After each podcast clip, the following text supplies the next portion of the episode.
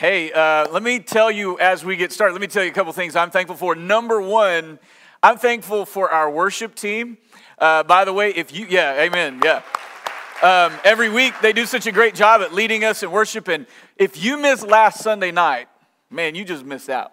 Uh, you were, if you were not here for the night of worship last Sunday night, it was absolutely amazing, and we had a stage just full of people worshiping the Lord, and uh, a house full of people worshiping the Lord. So the next time it happens, you you need to make sure that you're here, and you need to make sure that you bring somebody with you. Let me tell you a couple other things that I'm thankful for. I'm just thankful for you all I'm thankful for our church. I'm thankful for what God is doing in our church. And in, when I say in the church, I don't mean in this building. I'm talking about in the hearts and minds of the people of Osceola Baptist Church. We're seeing just people saved. We're seeing people baptized. We're seeing people step up into roles of, of doing things that they never ever thought they would do. Let me tell you, uh, I'm thankful for Jake Walters. He brought the message last Sunday night, did a phenomenal job. Grateful for what God's doing in your life, my brother. Appreciate how you serve and how you love.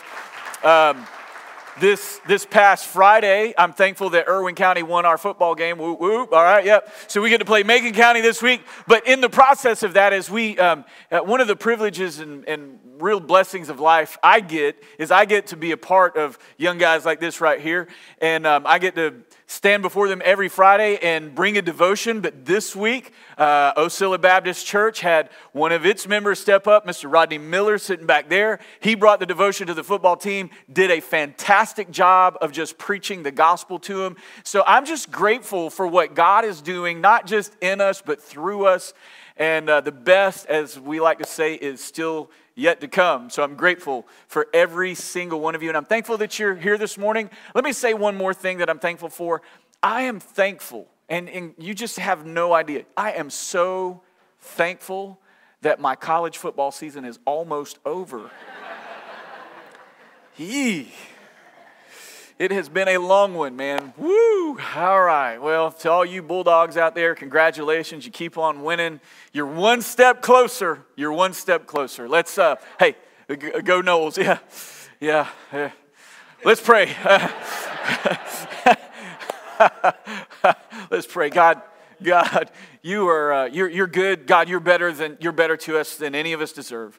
And God, um, as, as we have declared through song this morning, God, you have taken us, you've taken our life, you have resurrected us from the dead, you have turned graves into gardens. God, you have taken something that was dead and turned it into this beautiful picture of what a resurrected life in Christ looks like god we, we are thankful as we've sang a while ago. We're, we're thankful for all of uh, all the things that you've done in our life um, and again namely for our salvation. But then god thankful that you've given us this church where we can show up week in and week out worship together with people who love you. God experience together the goodness of your grace and the power of your resurrection. God, we get to experience on a daily basis or on a weekly basis, God, those whose lives are being transformed by the power of the gospel. And God, for that, we are grateful. So this morning, we, we come to this portion of our service. Lord, we want to pray that you would teach us through your Holy Spirit and through your word. God, change us, shape us. Don't ever let us stay the same. God, uh, uh, uh, we pray that your Holy Spirit and your word would continue to push us forward into our faith in Christ. And God, that our life would just be this incredible picture of what you promised. Uh, God, we, we love you and we trust you. In Jesus' name I pray. Amen. All right, so last week we kicked off this series uh, called Cultivate. And uh, one of the things that, you know, the thing that we talked about last week is number one, we gave a definition of cultivate. Cultivate, the simple definition, the working definition that we're using this week is that um, cultivate means to foster growth. And I pray that all of you are growing in your faith. I pray that uh, coming to Osceola Baptist Church gives you the opportunity to grow in your faith. And, and that's what we're talking about over this series. And so we've got two more weeks today and then next Sunday where we're going to talk about how um, what, what has been created here is for the very purpose of helping people grow in their faith so that when life happens, man, our life isn't torn apart and blown apart, but we are able to stand on a solid foundation, which is the Word of God, and we are able to live by the power of His Spirit. Um, so we spent time last week going over our vision statement. So let me give you our vision statement on the screen. Our vision is to bring hope to all people by inspiring them to desire a deeper relationship with Jesus. All right, now I want us to all read that together. Okay, let's just let's just say this together. By, the way, I'm giving participation grades this morning. All right, so uh, so let's all say it together. Our vision is to bring hope to all people by inspiring them to desire a deeper relationship with Jesus. Okay, now th- what we're gonna dig into this morning um, of course, last week we were in Ephesians 2. This morning we're going to be in Ephesians 3. So if you have your Bibles, go ahead and turn there. While you're turning there, uh, let me just kind of share with you a little bit more about last week. Um, if you weren't here, we looked at uh, what Paul wrote to people, that Paul wrote to people from a place of hopelessness to a people that were in need of hope. Paul was in prison when he wrote this letter. And then he's writing to a people who were in need of hope, and he's giving to them a message of hope. And that's what uh, Paul uh, did last week, and, and we talked about how the purpose behind their hopelessness because he said you were a people without hope at one time. He's writing to gentiles. Gentiles were people who were not jewish because in the old testament if you go back and read the old testament it was a covenant between god and his people which were the jewish people and now there's this beautiful new picture of, of god's plan that's opened up through the new testament where now um, a relationship with god can be had by all people and that's what he's writing to them about. And through Jesus, we can uh, be reconciled. Our hopelessness was that we were at once separated from God, and they were at one time separated from God and the nation of Israel, and being a, a nation of people who had a promise. And so now Paul is saying, listen, you were once without hope in this world, but now because of what Jesus has done, you have been you, you were no longer separated, you have been brought together. You have been brought together with God through Jesus if you have faith in Christ, and you are brought into a place where you can belong, and in it, and in the place of belonging, which we know as the church, you can find hope. So I pointed out uh, last week two necessary ingredients for growth. Those two necessary ingredients for growth, and again, it doesn't matter what it is, it's whether it's an organization or for you personally, um, and it doesn't matter whether it's a church or any other kind of organization. These things you will find in every successful uh, organization on the planet. You got to have the right culture, and you got to have catalysts that produce growth. And so we'll talk about today, we're going to we're gonna take a look at culture, okay?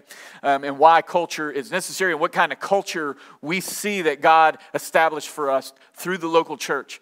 Now, I want to begin by telling you a story when, um, so um, you've, you've heard it quoted before, right? That the, the average that you are, we all are, you are the average of the five people that you spend the most time with.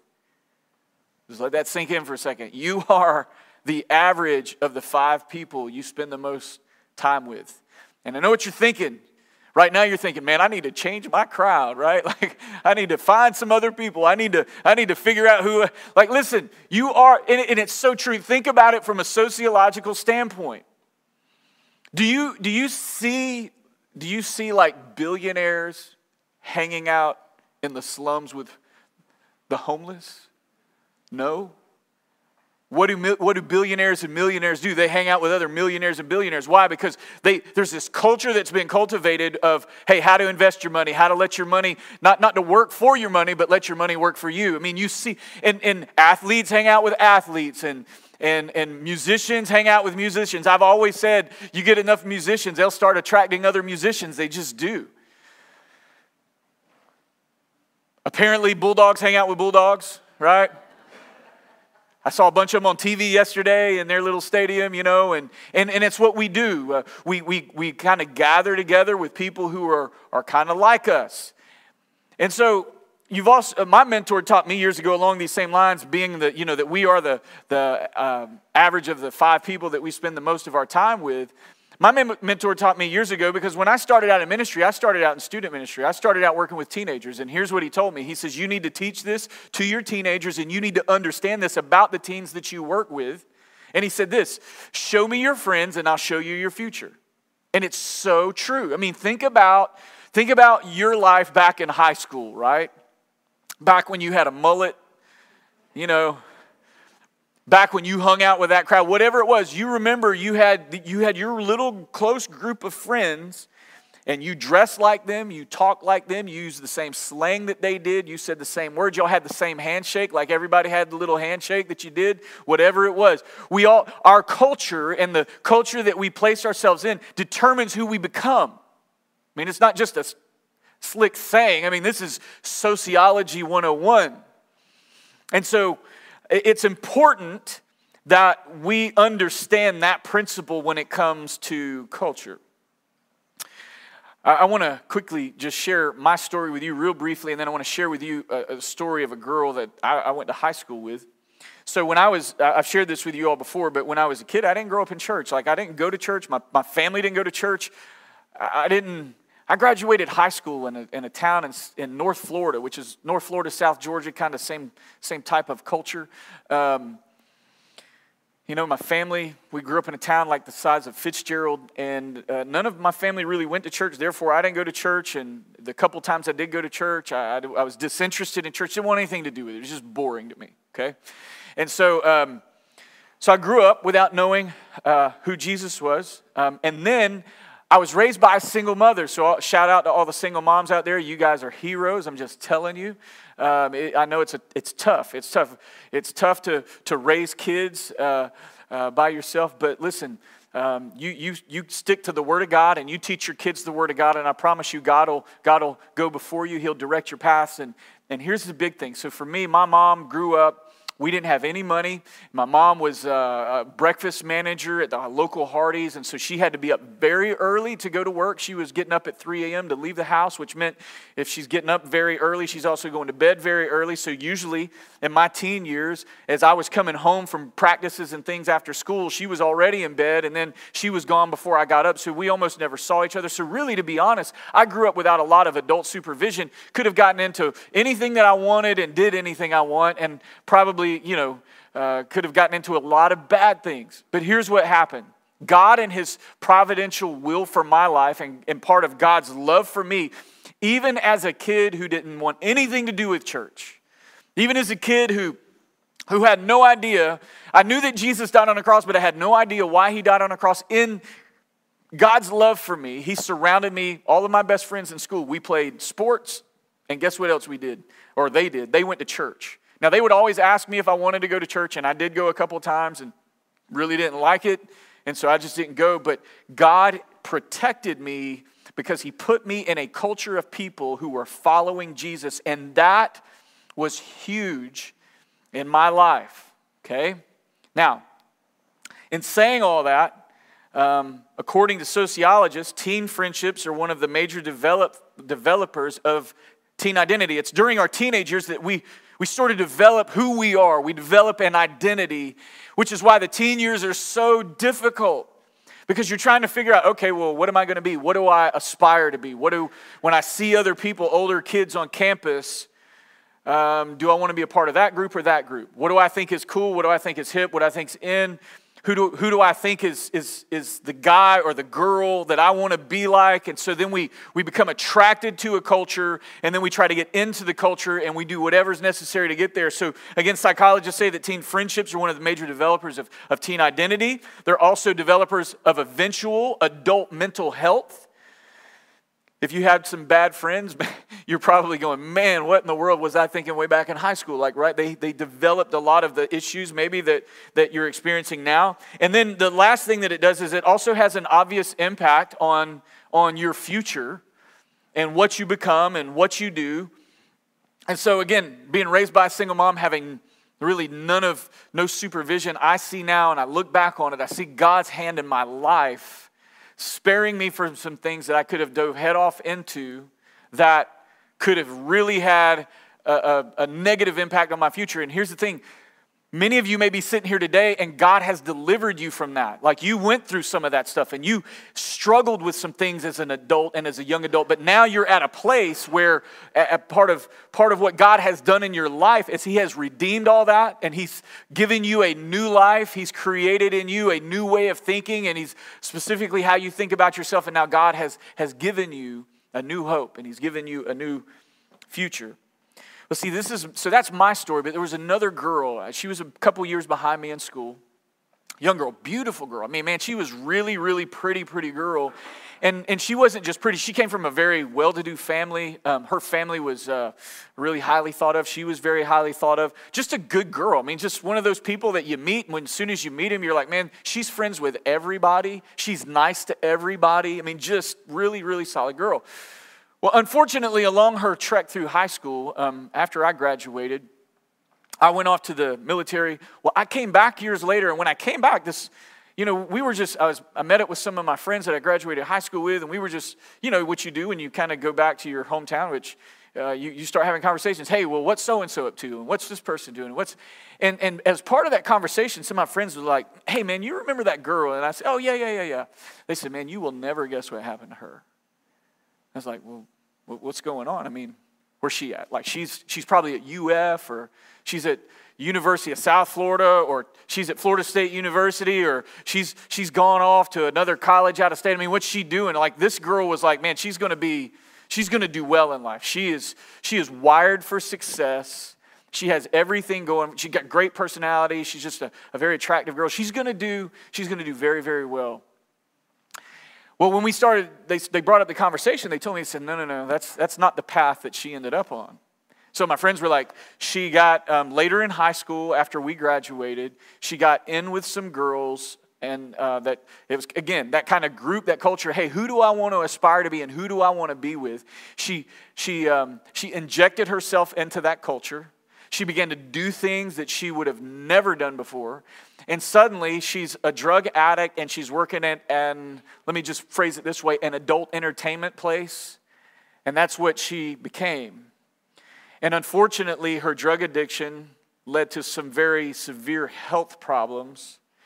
And she was a shell of the self that we all projected her to be when she was in high school. What happened? Again, it's culture. You show me your friends, and I will show you your future. It's, it's a principle of life. Now, why do I share with you those stories? Again, because I want, to, I want us to understand this. Um, put this on the screen for you. Our cultures, I think I put this, there it is. Our cultures, or our culture, creates our future. Okay?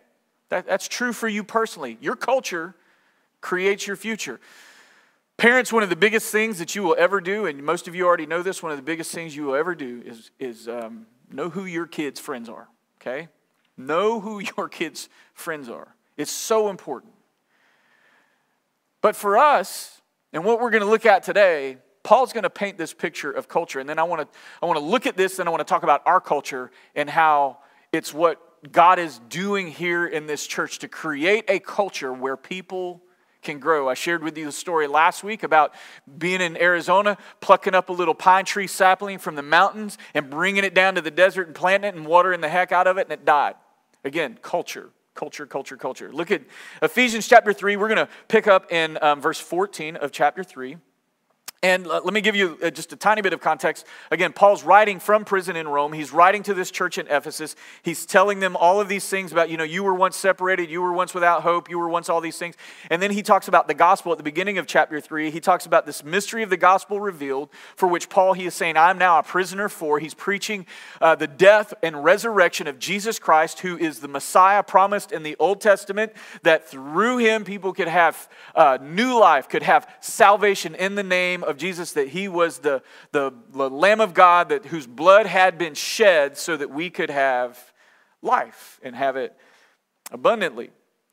And so now in, in chapter 3, verse 14, he is going to say, okay, based on all this, now, church at Ephesus, I'm writing from prison, but I, I want to write a prayer to you. This is, there's two prayers. The other one's found in chapter 1, and this is the second prayer that Paul is praying for the church at Ephesus. And I want you to listen to what he says to the church.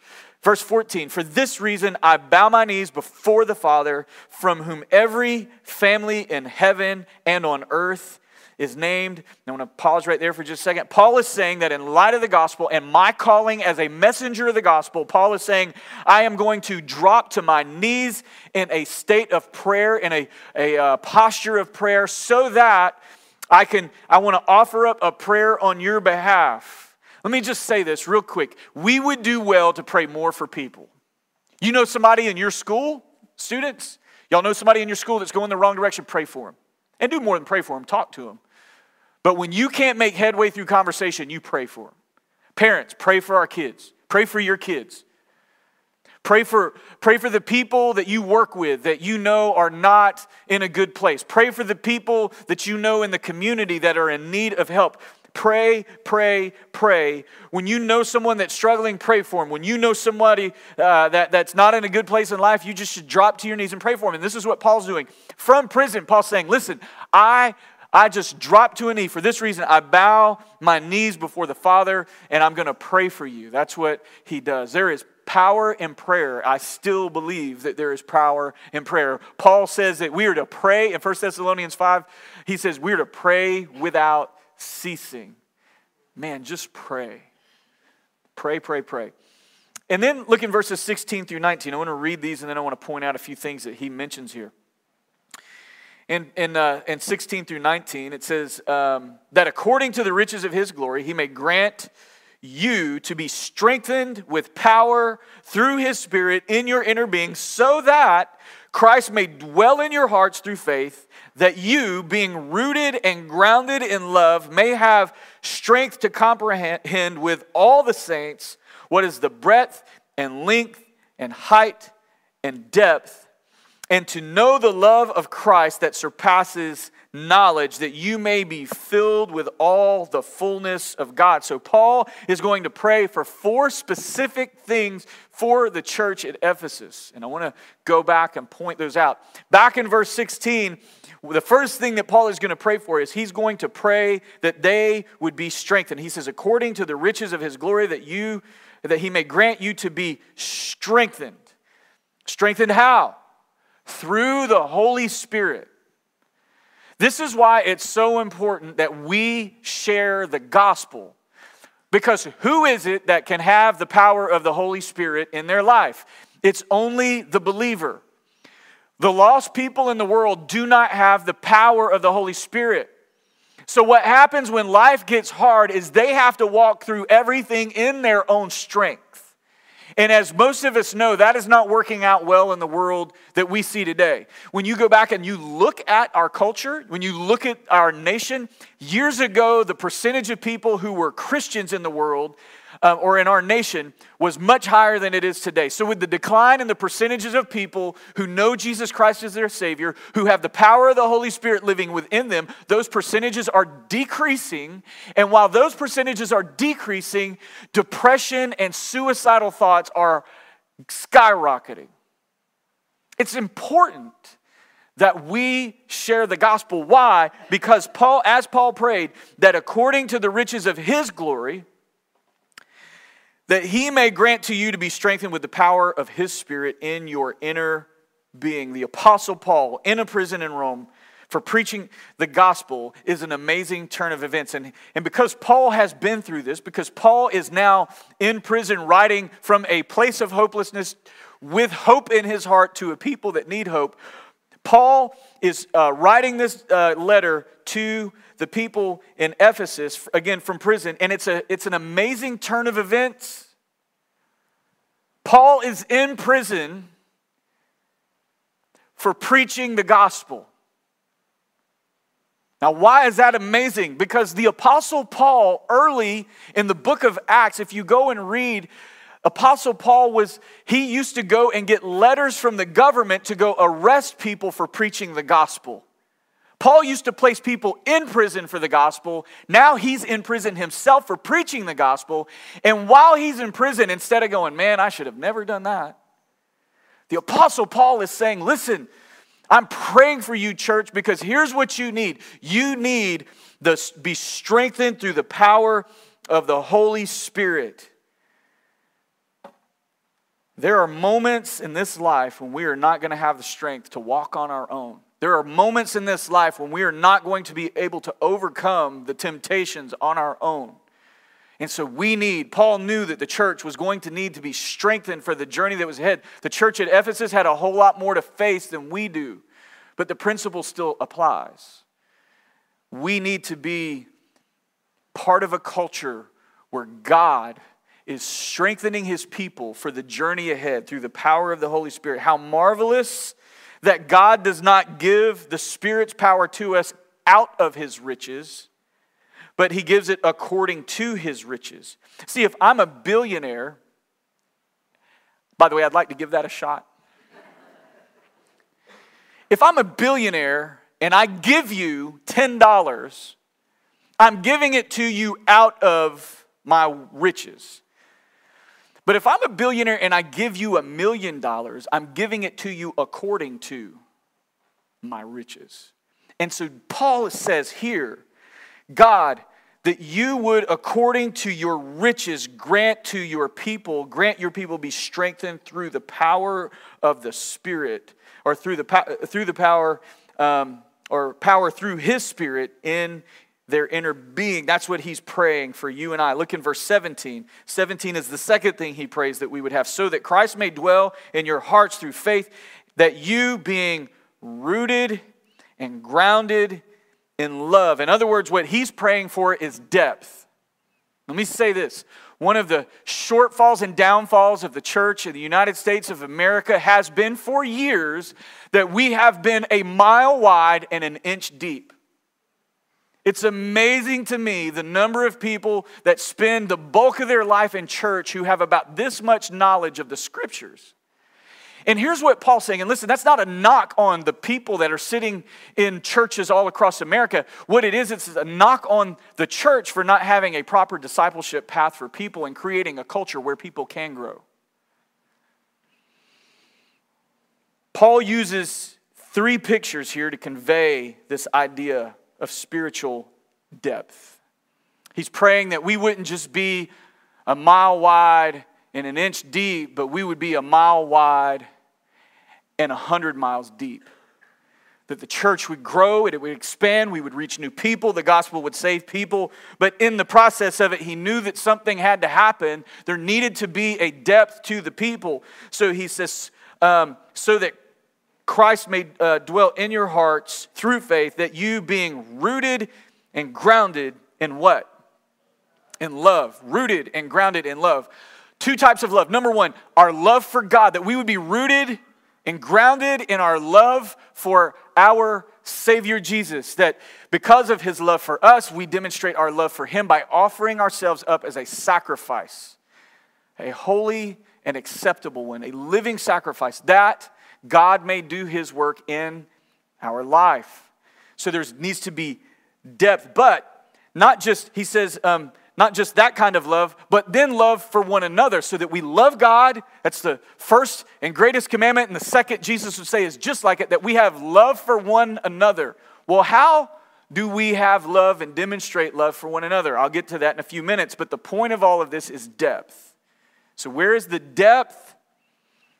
Where is where are we at in being rooted and grounded in His love?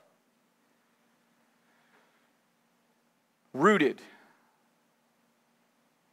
It's a picture of, it's a plant word. What do roots do for plants? They go deep, they travel deep, they dig deep into the soil. Why? To provide nutrients for health to the plant. The other thing that they do is it provides stability. Go out and find a plant that has shallow roots that's just sprung up. You can go and grab it and just pull it right up with almost little effort. But you are not going to go and pull a pine tree up out of the ground when it is mature and grown. Why?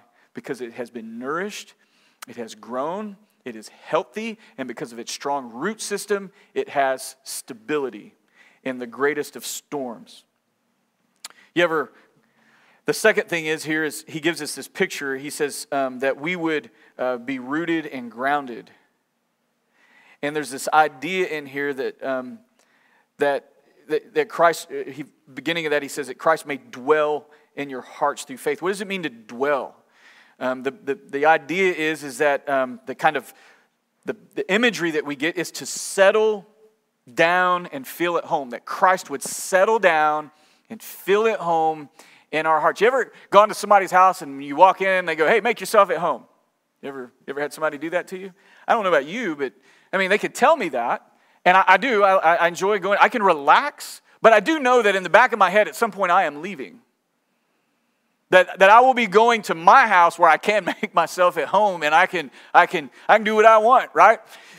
Here's the reality what, what Paul is communicating here when he says that, that, that Christ may dwell, so that Christ may dwell in our hearts through faith, that we are saying, all right, Jesus, you're here for good. It's not like a, hey, you're coming here to visit, and then, you know, at a certain time that you're gonna, you're gonna leave and go to your house, but you are at home in my heart, that you dwell there, that you make your place there.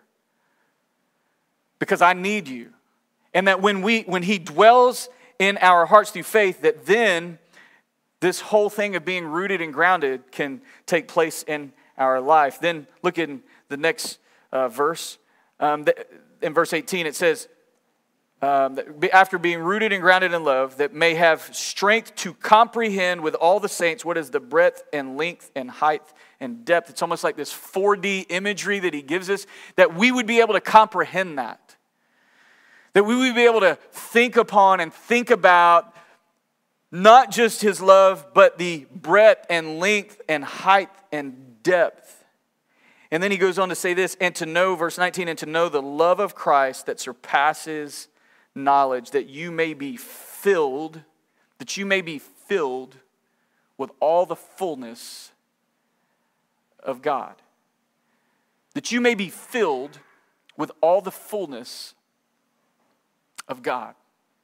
God doesn't want to come in and kind of give you 50%, He wants to give you the fullness. Verse 20, Paul would go on to say this Now to him who is able Watch this, I love this. Paul could have just said, To him who is able to do more than all we ask or think. He doesn't say just more. What does he say? Far more abundantly. That's a lot of words that he put together to try to describe what God is able to do. To him who is able to do far more abundantly than all we ask or think. I don't know about you, but I can think up some crazy stuff. I could think up some really big things. I have a seven year old who can do that as well. I mean, we can imagine, right? We can, we can imagine of some pretty amazing things that we could ask God to do. And here's the thing no, what Paul is saying is no matter how great and grandeur of a thing that you could ask God to do, He can do more than that. He's able to do far more abundantly than all we can ask or even think according to the power at work within us. And then he says, To him be the glory in the church and in Christ Jesus throughout all generations forever and ever. So, what I want to do in the last couple minutes here, and we will wrap up, I want to talk to you because, see, what, what we see here is Paul is saying there's a culture. All right, church, here's the thing that I, I'm praying for you, and I'm going to pray specifically for four things that this would happen in the outflow of who you are as a church. And so he says that, that I pray that you would have strength well, how are you going to have strength? Well, it's coming through the Spirit. Uh, that there would be depth that is going to be rooted in love, and that love is going to flow out of who, what God has done for you and towards other people. That, that you would be able to comprehend these things. By the way, um, the scriptures tell us that if for the, for the average person, you can understand this from a historical standpoint for the person who's not a Christian, but it's only through the Holy Spirit that the depths of the truth of the gospel are revealed to us. So, that again is why we need. So, he's saying strength and depth that you would be able to comprehend these things. And then, out of all of those things, what, what happens is, man, your life just gets filled up. And it gets filled up to this point that no matter no matter, no matter, no matter how, how much the world may come in and poke holes, and you may leak out, that God is filling up faster than you can, than the world can take anything out of you. That you would always be full. So there's a culture. He says the church was created to create a culture for followers of Jesus to be able to grow in. Well, how do we identify those things, particularly in our church? And these, these all come from Scripture. Um, uh, number one, inspired people inspire people. When we have been set on fire by Jesus Christ, when we are full of the Spirit, guess what happens? We live our lives in such a way that people go, You're different. There's something different about you, and it's not a bad different, it's a good different, and I want what you got. We want to live our lives not in such a way that we believe, that but just believe. We believe in such a way that it leads to life change, that we live our lives differently, that people say, hey, man, that guy right there or that woman right there, they got something that I don't have and I want what they have. And that our lives, we live our lives in such an inspirational way that we inspire people to want a deeper relationship with Jesus. So, part of our culture is inspired people, inspire, core value inspired people, inspire people, inspired people, inspire people. Many of you are in a profession today because somebody inspired you. Many of you um, have, have done things in your life, have gone places you've gone because you were inspired. I don't know about you, but man, I get on I get on Instagram and I'm like, how are young people so rich? They're going all over the world. I've never been to some of these places. And then I see the pictures and I'm like, but I want to go. Inspired people inspire people. Second thing, saved people serve people. You've heard that before, I'm sure. Saved people serve people. He did not save us to sit. Jesus Christ saved us. The Holy Spirit indwells us, gives us a spiritual gift for the building up of the body of Christ. Save people, serve people. Why? Because, listen, I want to serve because I want other people to come to faith in Christ. That's why I serve Jesus. Paul served Jesus to the point of laying his life down that I would be willing to go to prison to preach the gospel. Save people, serve people. Third core value around here found people, find people. When, um, when Jesus first meets Philip, Philip's like, there's the Messiah. What does Philip do? Philip goes and hides in a cave for the rest of his life and never tells anybody about Jesus. That's not really what happened. Philip immediately goes to Nathanael and says, Hey, you got to come meet the one that the Old Testament, uh, the promised Messiah, you got to come meet the one that, that is the promised one. And, and Philip is like, What are you talking about?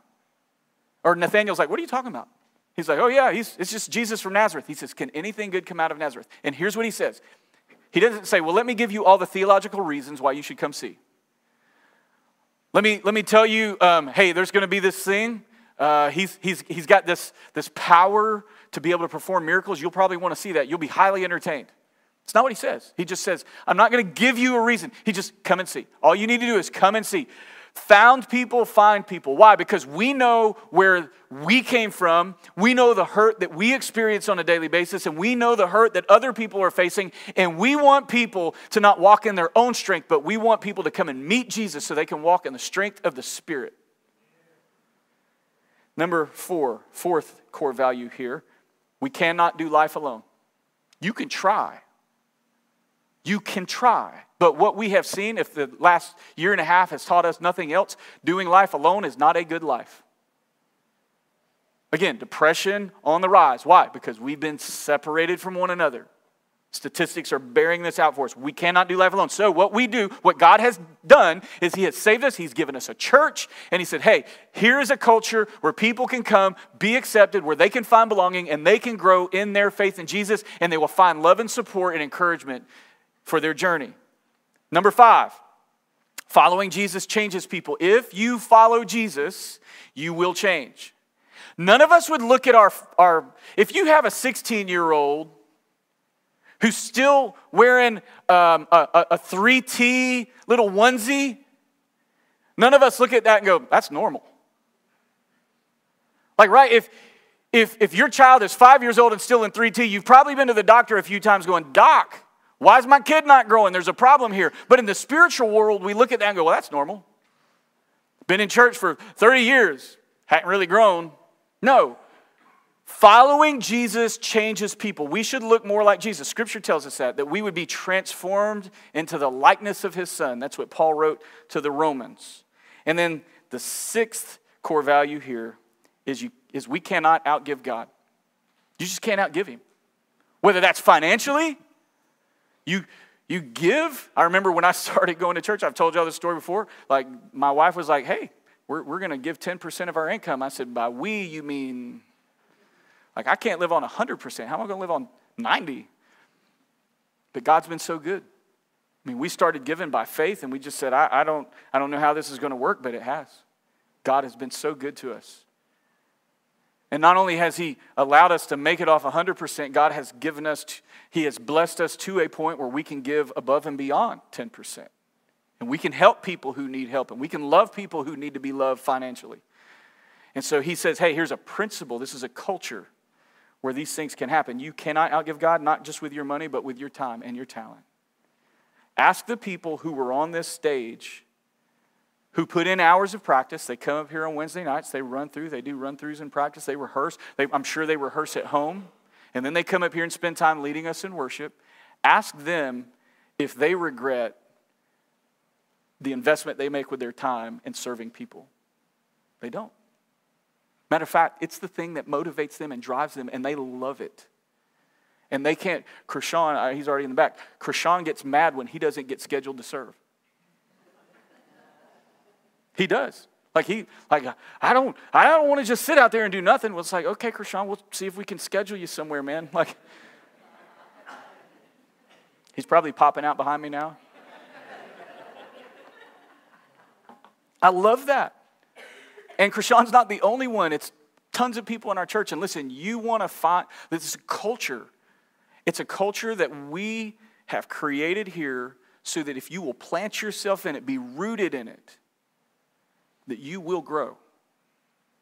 And you will love every minute of the growth that you gain. And you'll look back at where you came from and you're like, God, I don't know how I grew so tall and I don't know how my roots are so deep and my life feels so stable now, but God, just thank you. Those are core values. That's a culture. And I just want to ask you all if you're if you're here today and you don't know Jesus as your Lord and Savior, it starts there. You've got to know him so that you can be empowered with the Holy Spirit. And then you plant yourself in a culture.